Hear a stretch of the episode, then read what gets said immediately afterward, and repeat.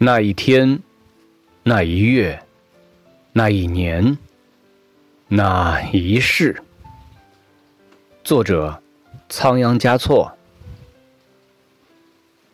那一天，我闭目在经殿的香雾中，蓦然听见你诵经的真言。那一月，我摇动所有的经筒，不为超度。只为触摸你的指尖。那一年，磕长头匍匐在山路上，不为觐见，只为贴着你的温暖。那一世，转山，转水，转佛塔，不为修来世，只为途中与你相见。